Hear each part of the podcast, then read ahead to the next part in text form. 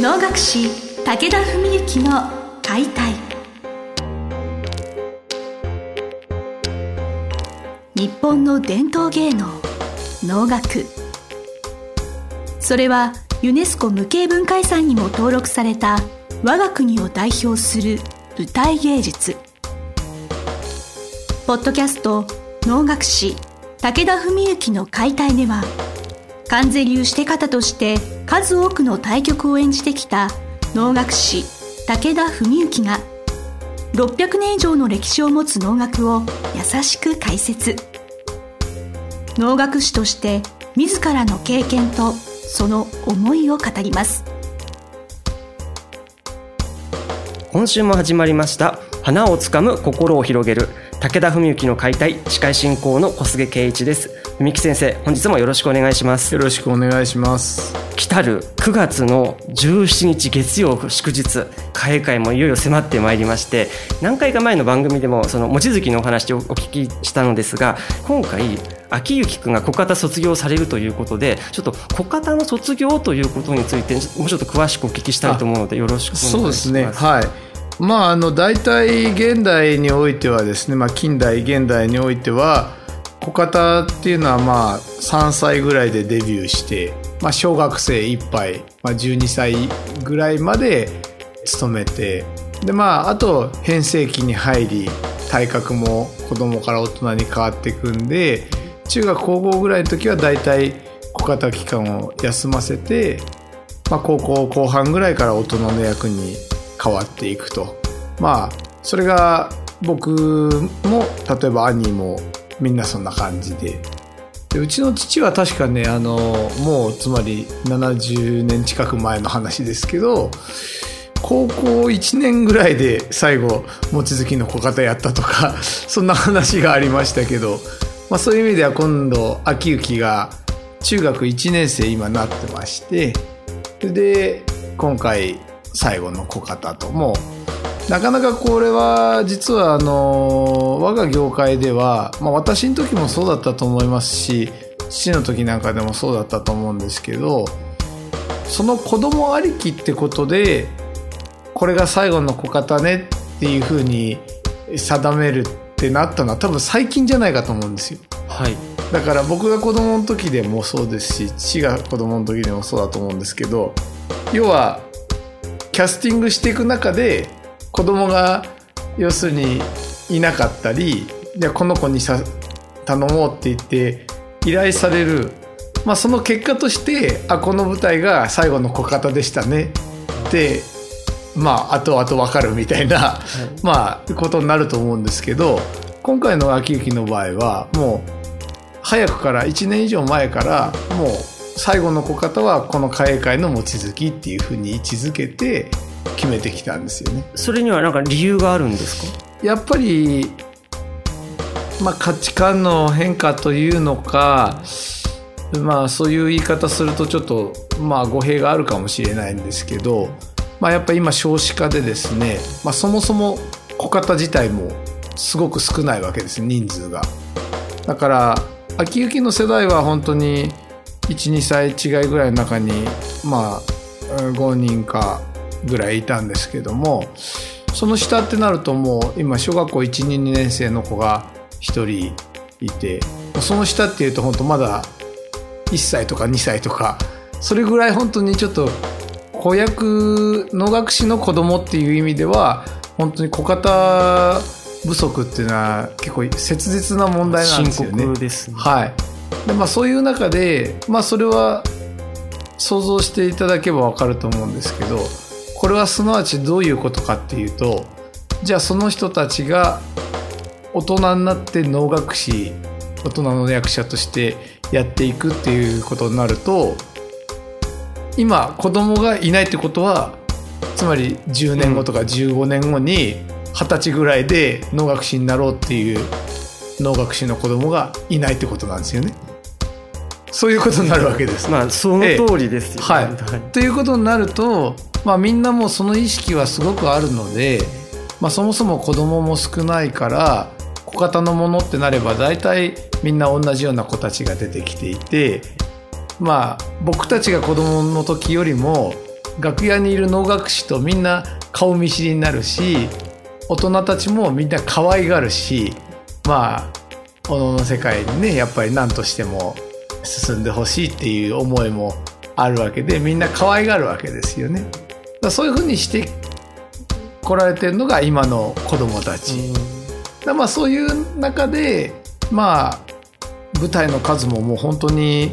望月の小方だけでももう秋行き多分今回でご、ろっかいめだと思いますしね。僕はにかいやってるんです、ちなみに望月の小方、はいはい、そのにかいでも僕らの世代では望月の小方にかいやってるっていうのは多い方なんですよね。だけどまあうちの父の時なんかもっと多かったかもしれないですけど、もう本当にものによっては何十回とかやってたみたいですけど、まあ、そういう面では今の秋行たちの世代っていうのは本当にそれぐらい、もう武田一門の小方って言ったらまず秋行っていう期間がもうこのじゅうねん近くあったわけですよ。まあそういう中で、まあ、彼があの最後の小方っていう風にやっぱりするのに、まああんまりねちょい役みたいのだったりとかすると、まあせっかくだからやっぱ区切りをつけるっていうか、まあねえー、小方今までご苦労さんじゃないですけど、やっぱそういう思いはあるわけなんですよね。その区切りをつけるにふさわしい望月なわけですよ。 そ, それだけの演目なわけで、なるほど。まあ、小方の難しさとして言うとやっぱりさんぼん指に入るぐらいの役なので、でまああのそういう面でさらに言うと、まあその師弟がうちの父、まあ今ななじゅうろくさいでまだまだ現役で師弟を務めてますけど、まあはちじゅうだいねなったらのを舞う機会も多分減ると思いますしね、まあ今もすでにかなり減ってきてますけど、それでその連れっていうのもまあかなり重要な役ですが、その小方のお母さん役っていうことで、まあ僕がそのお母さん役、まあそういう面では変則ですけど、変則親子三代みたいな感じで、まあ僕が務める役がね兄だったらもう本当の親子三代だったんですけども、まあ兄はあのもう一番のねお家元の屋島、まあこれも非常に大きな曲で、えー、その連れを兄が務めるもんですから、まあ、秋行の小方の、まあ、門出を祝うという面で、まあ、おじいちゃんとおじさんとが相手して、えーまあえー、今までご苦労様という、そういうような感じ。そのいわゆるさんせだいですよね。そのさんせだいが一堂に同じ舞台で見られるというのは最後ではないかもしれませんけれど、はい、まああのー、まあ大人として彼がまあねまた数年のうちに始めてくれて、まあうちの親父が元気でいればね、もちろんその兄も含めて勢ぞろいってこともあると思いますけども、まあ彼が小方としてっていう意味ではもう正真正銘最後ですね。やっぱそのいわゆる思春期を経て青年期になってね、その体格も立派になるとやっぱちょっと寂しい気持ちというか、まあ、そういう意味で言うとまだ小方ができる秋行くんを見れる最後の舞台、そうですね、貴重ですよね、えー、さんせだいもそうですし、あのついこの間その関西会主催の初めてのって初心者向けのお能があって、で、まあ、僕はその後指定だけ僕がやったんですけども、その彼が義経の役をやったんですよね。それで、まあ、初心者向けの催しだからってことで終わった後、まあ演者数人ロビーに出てってお客様の送り出し、まあ、今日はありがとうございましたって挨拶をしてまして、はい、まあ、秋行も一緒に行ったんですけど、でその時にお客様がね秋行と、まあ、最初私のことはもちろん私は能面かけてるから余計分かりませんし、秋行のこともあんま分かんなくて、でまあ近づいてきてくれたお客さんに「あ、私が友森さんで彼が義経さんですよ」って言ったら「あらまあ」とか言ってみんな驚かれて、はい、で幾人かの方がね秋行はもう舞台ではもっと大きくてもっと大人の人だと思ったらしいんですよね。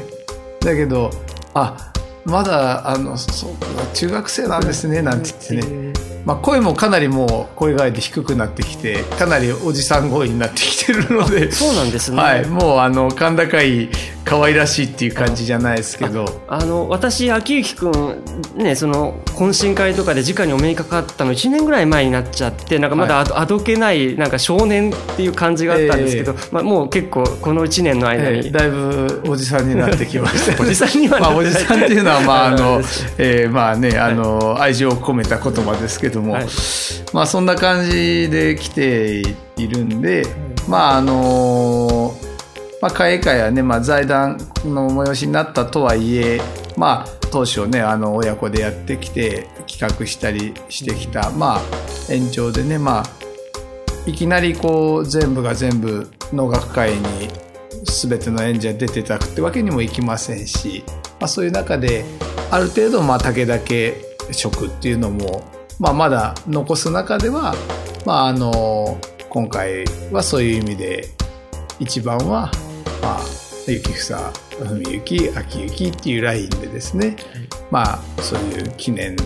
すべき舞台というような感じですかね。はい。秋雪くんを見に行くつもりでちょっと、はい、そうですね。行ってみたいと思います。まあ、あのやっぱりね、よまあいつも言うことですけど、能の舞台っていうのは本当に一期一会なので、はい、まあその時限りしかない。でまあうちの父なんかも正直年齢からすると望月って曲がまあ、体力的にも結構しんどいとは思うんですけど、まあ、幸いまだ若いんで、この間はちがつの頭にね、稽古会でまあいっかいやったんですけども、父がしてで私は連れでね、まあ